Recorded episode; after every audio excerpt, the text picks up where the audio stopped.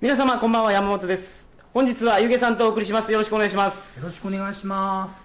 す。はいはい。歴史の先 生ゆげさんにああ、もうだいぶ自信なくしてるんですけど、塾経営に 関して失敗続きでもう、はい。ええまあその個人でやってたらですね晴れの日もあればあー雨の日もあり ますよ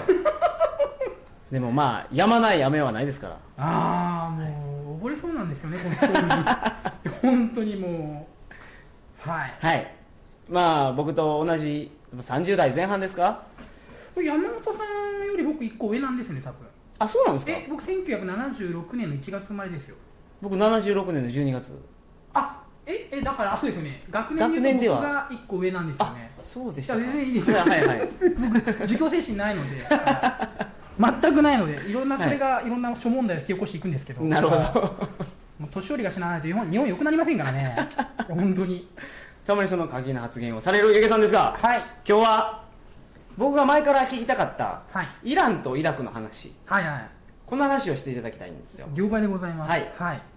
じゃあオープニングは特にないので、はい早速本編に入らせていただきますはいトリカゴ放送始まります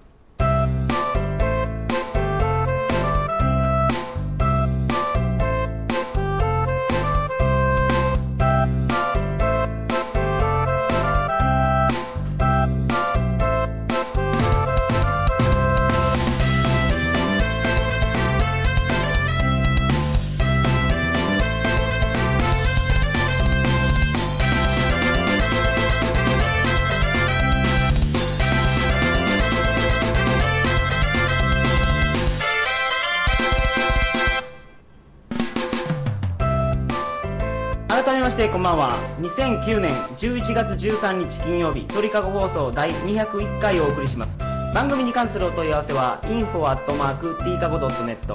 info.tkago.net までよろしくお願いしますお願いしおます願いしますはいイランとイラクがアメリカと仲悪いんかなぐらいしかああすごい悪いんですね基本的にこの中東の問題とはいその西側諸国の対立はいはいはいはいこの辺も絡めてお願いしますこれ多分順番に話した方がいいと思うんですけど、まずそのアメリカがそのすごく失敗した場所っていうのがこの中東なんですようんそれ以外の地域はアメリカはまあ外交とか工作っていうのは比較的うまくいってるはい例えば日本っていうのはアメリカとすごく戦争をしてたけど現在バリバリ親日国家ですよねはいで米軍基地もあって、はい非常にまあ日本に対する占領政策っていうのはうまくいったんですけど、はいイランとイラクはもう大失敗っていうあーでまあここまずイランもイラクも何が大事かというと油が出るんですよねはいであるからしてこのアメリカとかイギリスがですねこう自分に都合がいい政権を作ってきたんですようんで、えーまあ1900ですね、えー79年になるんですけど、はい、うちらは僕76年生まれですから、はい、山本さんが70 6年です六年のはい、はいですよねそうですねまあ、79年にイラン革命というのが起きてその今までこうすごくアメリカ寄りだった政権がぶっ潰れてあのホメイニさんって聞いたことありますかね、はいホメイニあのあの人が政権を取ったんですよねホメイニ指導者ホメイニ指導者ですねそうですよねこの資料集269ページの、はい ねちょっと勉強みたいなんですけど、はいこう269ページにこのひげがふさふさしてるああホメイニさんはいはいいはいこの人が79年に、あのー取っちゃったわけですよ、イランを。で、まあ、反米国家になるんですね、ここから。このホメイニさんの政策でそうで、今日まで至ったんですね、イランは。そそれまでずっとこうイギリスとアメリカとすごく仲が良くて、で、イランのその金持ち連中とイギリス、アメリカがつるんで、油の利益を独占してたわけですう。んなるほどだから、これ、日本偉いなと思うのが、イデミスっていう会社いますよね。はいでアメリカはそのイラン革命があった時にこのホメイニが出てきてアメリカ勢力を追い出した時に世界中にイランから油買うなよっていうこのホメイニから油買うなよっていう圧力をかけたんですけどあアメリカとかアメリカがはいはい世界中に、はいであの日本の出光っていう、まあ、会社ありますよねあそこがこう、こっそりこう油を買ってあげるっていうはいもう結構結構あの、まあ、命がけというか結構危ないことをやってるなるほなんかいい会社ですよ出光っていうのは、どああなるほどそれをすることによってまあ、イランを助けてあげようっていう、はいだから今経済封鎖みたいなやつをかけよそううですとねした時にそうですね出光は助けてあげた助けてあげようっはいていう、でまあそれぐらいまあでイラン革命後ずっと対立をしてるんですよアメリカとイランははいでこう79年にそれがあったから翌80年にアメリカ大統領選挙あるんですけど、はいアメリカの大統領選挙ってオリンピックイヤーと同じ年なんですよね4の倍数なんですよおおなるほどだから大体大統領で、まあ、80年の大統領選挙で強いアメリカを唱えたレーガンがはい勝ってもうこれからガンガン行くぜってはいいう理由になったのがこのイラン革命なんですよね、うんイラン革命っていうのはホメイニさんが政権取ったアメリカを追い出してしまった、はいはいはいほうほうほうまあ、それまではイランはパフレビー朝って言ってその王様がいてはいその王様と一部の取り巻きとアメリカイギリスがすごく美味しい城を捨てたんですけどはいその王様たちが追放されてしまってっていうああじゃあこのホメイニさんはどちらかというとイランの庶民の味方そやうっですたんねでそすうですねねだからイランイスラム共和国なんですけどあのバリバリのイスラムっていうとイスラムって基本的に再分配というか貧乏人にバンバン巻きますのではいだから社会主義政権に近いと考えてもらっていいですね、うんなるほどまあオイルでどんどんお金が出てきてそれをまあ分配する予定やったのがまあ予経定済って封いうかはい経済封鎖食らっちゃったよっていう、でアメリカとイギリスは困ったなって話になったわけですようん今までこうイランにいっぱい石油の工場を作ってるのに、イランホメイニに取り上げられてしまった、はいほんで言うことを聞きよらへんとあいつらはそうそうですねはいどうしようと思って隣のイラクのはははフセインに「お前武器やるからやっちゃえ」っていうふうにあこれあがそれがイラン・イラク戦争そですうなんかですよだから終始271ページ右上にはいあのこの「スーパーマリオ」みたいなサダム・フセインってですね あほんまのやアメリカのラムズフェルドこの時はあ政ラムズフェルドって国防長官のこれあそうれですですねかいやこれ国防長官時代じゃないんですよこの時は、あのはいロッキード・マーティン社といってアメリカのあの F16 とか作ってるあの戦戦闘闘機機の会社の重役として持ってきてるんですよあのアメリカさんからとりあえずお題は受け取ってるのでこれ使って頑張ってねっていうアクションのシーンですねだからイラン・イラク戦争っていうのはアメリカの武器をフセインが使ってやってるんですよなるほどやれやれっていうこの時にじゃあサダム・フセインとアメリカはがっちり握手を組んでもうはい仲良かったんですそうでねすでアアメリカはそのサダム・フセインを使って中東の油を欲しいっていうのが基本的な国家戦略だったんですよおーなるほどところがあこれを1980年代にやってるんですかそうですそうでこすそうれですめっちゃ最近の話じゃないそうでですすかよでみんな知らないからおいおい知っとけよって話でいや結構はい大事じゃないですか、はいだってこうね湾岸戦争とかイラク戦争とかこの前あったんですけどそのはい背景をみんななかなか知らないから、はいお本当はすごい仲良かったんですよととこころがそのサダム・フセインがどんどんどんどん武器をもらってってはいで野望が出ちゃうんですよね俺これを使ってアメリカのコントロールが出て俺自身が中東を支配したいっていうほうほうほうほサダムの野望っていうのが出てくるわけですよ、うなるほどはい、で当時、まあ、あの今まで中東で一番強かったっていうのがエジプトだったんですよ、あそうなんですか、はい、エジプトエジプトって古代国家で昔は強かったけどなんか衰退したようなイメージがあもちろんもちろん、はい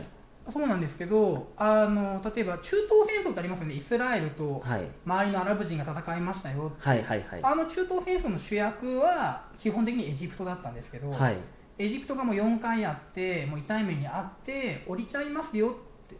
じゃあアラブのリーダーなくなるじゃんっていう時に俺俺って手を挙げ始めたのがサダム・フセインだったんですよでで俺武器持ってるしとアメリカからもらったやつそうがですよねあーだからで結局サダム・フセインは中東のリーダーとして動き始めるんですよそのイラン・イラク戦争はどうやって終結するんですかイラン・イラク戦争は結局、えー決着がつかなかったですねあーじゃあアメリカが撤退してアメリカとアメリカは武器をずっと上げ続けたんですけど、はい結局決着はつかないままですねおでアーメリカも武器のまあじゃあ決着つかないから武器も上げな武器も停止しましたとただその今までのストックがありますよねはいでこれで反アメリカ的なことをやり始めるんですよ具体的にうんなるほはどその OPEC ありますよねあの石油あ何のでしたっ石け油輸出国機構ああそうそうっていそれですはいであれはその油を売ってる国が安売りしたらみんな損するから高い値段で売ろうねっていう、談合しとるわけですね談合してますね 最大のカルテルなんですけどあれは石油カルテルがそうそうはい石油があってですね、でアメリカとすごく仲がいいクウェートとかサウジがはい OPEC 協定違反を繰り返すんですよ、安い値段でアメリカに売っちゃうんですよあーで他の国々が「ふざけんなよ」って言ってる時にフセインが「おいちょっとクウェート何やってんだよ」ということでクウェートに侵攻したんです、はいありましたねクウェート侵攻それがはいはいでクウェート侵攻してうちに安く油を売っているクウェートに侵攻することは何事だって言ってはいアメリカとイラクが戦争になったんですよ、はいこれは湾岸戦争なんですよああそうですかだから湾岸戦争っていうのはすごく覚えてて戦争の映像がテレビであー流れましたよミサイルがねピューンって飛んでいくやつですよね、ゲームみたいに、はいはいあれもだからアメリカの武器とアメリカの新型の武器と旧式の武器が戦ってるんですよ、だっうてんイランイラク側の武器っていうのはフセインが上げあの、ね、さっき言ったようにラムズフェルドがアメリカラムズフェルドなんかが持っていってる武器ですから、でじゃあその中東の混乱っていうのはもともとなかったのをアメリカが作り出してしまったっていうわけですかそうですよだからもう本当に一番最初に言ったように中東のアメリカの外交工作戦略も大失敗なんですよああ飼い犬に手を噛まれてるわけですよフセインっていうはいで、えー結局そのブッシュのパパの時ですよね、はい湾岸戦争で、はいあのーまあ、スーパーマリオがテレビに出てきて、はい残念ながらクウェートから撤退するって言って報道をしてイラク軍が、まあ、クウェートから撤退をしていくんですけどはいどうしてもパパはですねこうクウェートあーイラクを叩きたいわけですよアメリカの大統領としアメリカての大統領としてこう裏切りやがムっカつたくからムカつくなと、で もっと言うとこの辺を抑えたいなとしっかりとああまあそれもあってはいで全く無防備に撤退してたんですよねはいそこにあのナパーム弾あのわかりますかナパームは弾、いあのボーンって火が出るやつですシよュねーってはやいるので焼き殺したり、はい酸素がなくなって酸欠で死んだりするんですけど、あれでもう本当に全く無防備で逃げていたイラク側にこあ撤退してるうやつら撤退してるやをつを空爆したわけですかそうですよナパブなんでしかもそれで、はいそれが新聞のなかなか出ないんですようんだってなんでかというとこれはもう完全にメディアコントロールをしててアメリカ政府がはいだってあの時のクエあの湾岸戦争の目的はクウェートの解放が目的じゃないですかはいつまり撤退するイラク軍に攻撃をするっていう理由がないわけですよはいだから、あのーそこら辺は本当に僕僕高校生中学かな中学高校の時だったんですけどすごくちっちゃくえこんなに死んでるのに何十万人も死んでるのにこんなちっちゃい記事なのかうんあとあれ世界中でブッシュが悪いあブッシュじゃなくて世界中でマリオがマリオじゃないなんだっけフセインフセインが悪いぞっていう理由になったの、油まみれになった水鳥の、はいはいはいはいああれも偽物だったんですよああの写真がありましたねほあらのクエートに侵攻しでてめちゃめちゃにしたからそうですね海が汚れてあカモメがこんなになったみたか いなごめん、まあ、かごめだったかどうかわかんないですけど、はい水鳥が油まみれになって、はいあれも全く別にフセインが流した油ではなくて全然違うタンカー事故の油のやつを取っててっていううんでアメリカはベトナム戦争であのメディアを敵に回して失敗したから、はいまあ、こんなんもう完全にメディアをコントロールして、えー戦争したっていうのが湾岸戦争であり、うん今度のイラク戦争なんですようんなるほど今やってるっていうかまあ今今やってるんですかねイラク戦争ってまあ、あの一応、終結宣言をやってますけど、はいなかなか治安が回復しない状態ですよね、うん都市ゲリラが展開しているので、だからそういうのがあってだから911でしたっけアメリカのビルはいはい、貿易ビルに飛行機が突っ込んだのも、はいはいアメリカに対する攻撃っていうのはこういうことしかできなくなったからそういう攻撃であーやってるっていう感じなんですかねまあ、そうですよね、だから21世紀の戦争は国家対国家ではなくて、そのテロリスト対国家の戦争になるなったとか言われてますけど、まあ、ちょっと話元に戻して、結局、ブッシュパパの時に湾岸戦争で逃げるイラク軍をやっつけたと。はいけどバグダッドまでは進撃できなかったと、はいけど今度の、えーブッシュジュニアですよね、はいあの小ブッシュの時は今回のイラク戦争で、えーバグダッドまで落としてしまったとで大量破壊兵器が戦争目的だったじゃないですかけど大量破壊兵器ってあるんですよなんでかというとアメリカが売ってたから はいアメリカがこのイラン・イラク戦争で使いなさいよって言っててだからよくアメリカンジョークでホワイトハウスにはそのブッシュの大量破壊兵器の領収書があるよっていう、なるうん、だからもうむちゃくちゃやってるんですよアメリカほど、うんまあ、ベトナム戦争の時にも話しましたけどまあアメリカがやっぱりここの地域をなんとかコントロールしたいとうんいうことによってその地域がまあめちゃめちゃになるっていうそうこでとすがねあーでイラクを今回やっつけて、はいブッシュ殺してあれはもう早めに処刑したかったんですよねだっていろんなこと喋ったら困るじゃないですかはいで殺してでまああとアメリカに逆らってる国が、まあ、最初悪の数軸っていうのがイラクイラン、えー北朝鮮あとリビアだったんですけど、それはジョージ・ブッシュが何かのそうで声すね明で言ったんですよブッねシュドクトリンで、はいこの4つは世界の平和を乱す、まあ、アメリカに従わないっていう、はいでイラクを倒したらリビアがビビってカダフィ大佐がごめんなさいって謝ってきて、うん残ってるのは北朝鮮とイランだけなんですよ北朝鮮とイラン以外は全部アメリカに従ってるんですよあのサダム・フセインともう一人あのヒゲばっかり生えてるあれ誰でしたっけサダム・フセインとヒゲバあホメイニさんですかホメイニさんじゃなくてあの今よく出てくるこの前アメリカに捕まったえええ捕まったんですか捕まりませんでしたっけあれって捕まって僕ちょっと僕最近ニュース見てないんでちょっと当塾のどう大問題でえオサマ・ビンラディンのことですあかあそうそうそうそうビンラディンえビンラディン捕まったんですか捕まりませんでしたえ、捕まってないでしょええー捕まってないと思いますよ。ちょっと僕さすがにテレビ見てないですけど。オサマ・ビンラディンはどういうふうに関与してるんですかあ、オサマ・ビンラディンもフセインと同じで、あのー、もともとアメリカの CIA の人間だったんですよ。オサマ・ビンラディン CIA の人そうですよ。CIA のエージェントで、こう同じ1979年イラン革命が起きた年に、ソ連がアフガニスタンに侵攻したんですよ。はいでその時にアフガニスタンのジモティたちにアメリカが武器を渡してソ連軍と戦えとはいでその時の武器の受け渡しの仲介をやってたのがビンラディンなんですよ。おーだから CIA というかま CIA あに雇われてた、 CIA のすみませんエージェントですね、はい代理人ですね。えーで、結局でそのアメリカからもらった武器を配ってでアフガニスタンのジモティーたちが、まあ、ソ連を追い出すわけですよ。はいでそいつらがタリバンなんですよ。今アメリカと揉めてる。はいだからもともはいとタリバン人とアメリカと仲良かったんですよ。あーそれはなぜそんなにことごとく失敗するんですかねアメリカの政策っていうのは言われ本当にだからアメリカは中東が分かってないって言われてますよねだからタリバンにしてもそのあオサマ・ビンラディンにしてもそのこのフセインにしてももともとアメリカの犬だったのに裏切られちゃってっていう、うんやっぱあれですかねアメリカっていうアメリカの国家構造アメリカの資本主義っていうのがやっぱイスラムに合わないんですかねやはりあの平等を重んじるイスラムにはなかなか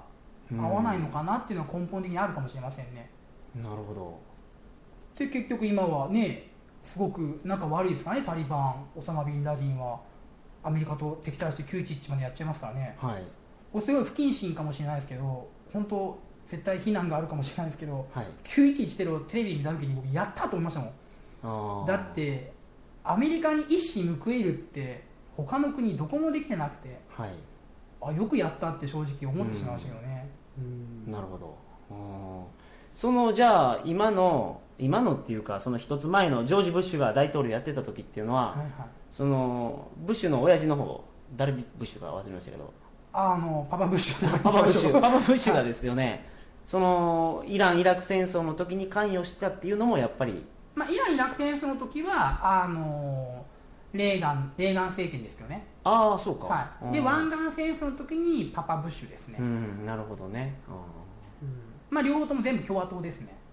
うんうん共和党はやっぱり資本主義の政党だからお金儲けをしようと思ったらやっぱよそ様の土地にちょっかい出すっていうのが多いんですようん今はあの民主党ですよね民主党ですねだから基本的に平和が好きな傾向が強いですよね、まあ、民主党でも戦争する時ありますけどねベトナムとかはいそうですけどあのオバマさんは今後どういうふうにしていくかっていうのはオ発バ表してマるんですさかんねはイラクから撤退してアフガニスタンに兵隊を回したいと言ってますねアフガニスタンには何があるんですかタリバンがいますねタリバン復活してますから今あでそこで麻薬作って大変だっていう状況ですねあうんなるほど、ままあ、あけどここまでこじれてたら一筋縄ではいかない問題になってるということですそうよねっていうかまあ問題というかこの問題というよりも多分アフガニスタンを例えば仮に抑えてしまってあと北朝鮮も抑えてしまったら本当にもうアメリカ支援の完成ですよねはいはい世界中世が界中がっていうだからそれは歴史上今までないわけですよ地球上を一つの政治勢力がはい完全に支配してしまうとかないので、どうできちゃうのかなっていうのがちょっと注目されるかなあーそうなると世界の構造すら変わってしまうかもしれないってことですかそうですねっていうかこれ実はもう50年前に分かっててはいその満州事変を起こした石原幹事ってやつがいるんですけど、はい世界最終戦争論って言って、まあ、武器がすごく高度になってはい速いと、戦車でもはい飛行機でも、だからどっか一つの国が多分世界中を支配するようになるだろうとなるほどそのその世界最終戦争に勝ち残るためには日本は満州を取って国力を増強しなきゃいけないとうんでその実際この決勝あのこの、まあ、トーナメントが海の太平洋アジアの部門は日本 VS アメリカでうんヨーロッパ大陸の部分がドイツ VS ソ連ででドイツが負けてソ連が勝つ日本が負けてアメリカが勝つでこれこれも話したかもしれませんけど結局アメリカとソ連が対立して冷戦があってうん結局ソ連が負けて事実上で現在アメリカのあ本当に勝ち抜き戦になってるわけです勝ち抜けなんねよだから日本はなるほど準決勝で負けてしまったんで すよ甲子園みたいになってなるどほどじゃあその話でいくと今は消化試合みたいな感じで、そうですねあのーやってるってことですねアメリカは消化試合もうだってもうそうですねほとんどあもうアメリカのものになってますすかいまらせんちょっと僕足がつったんですよ急に痛はい収録中に足がつってしまってすいません痛い痛い痛い痛い痛い痛いはい、あのゆうげさんが大変なことになってますんで、足をつってしまいましはい、そろそろクロージングに入ろうかと思うんですけ ど、たすいません今日の話はね、はいあの大丈夫ー、実ははい世界の常識かもしれないですけど、はいはい大丈夫です僕結構知らんかったことがあありましたーね。結構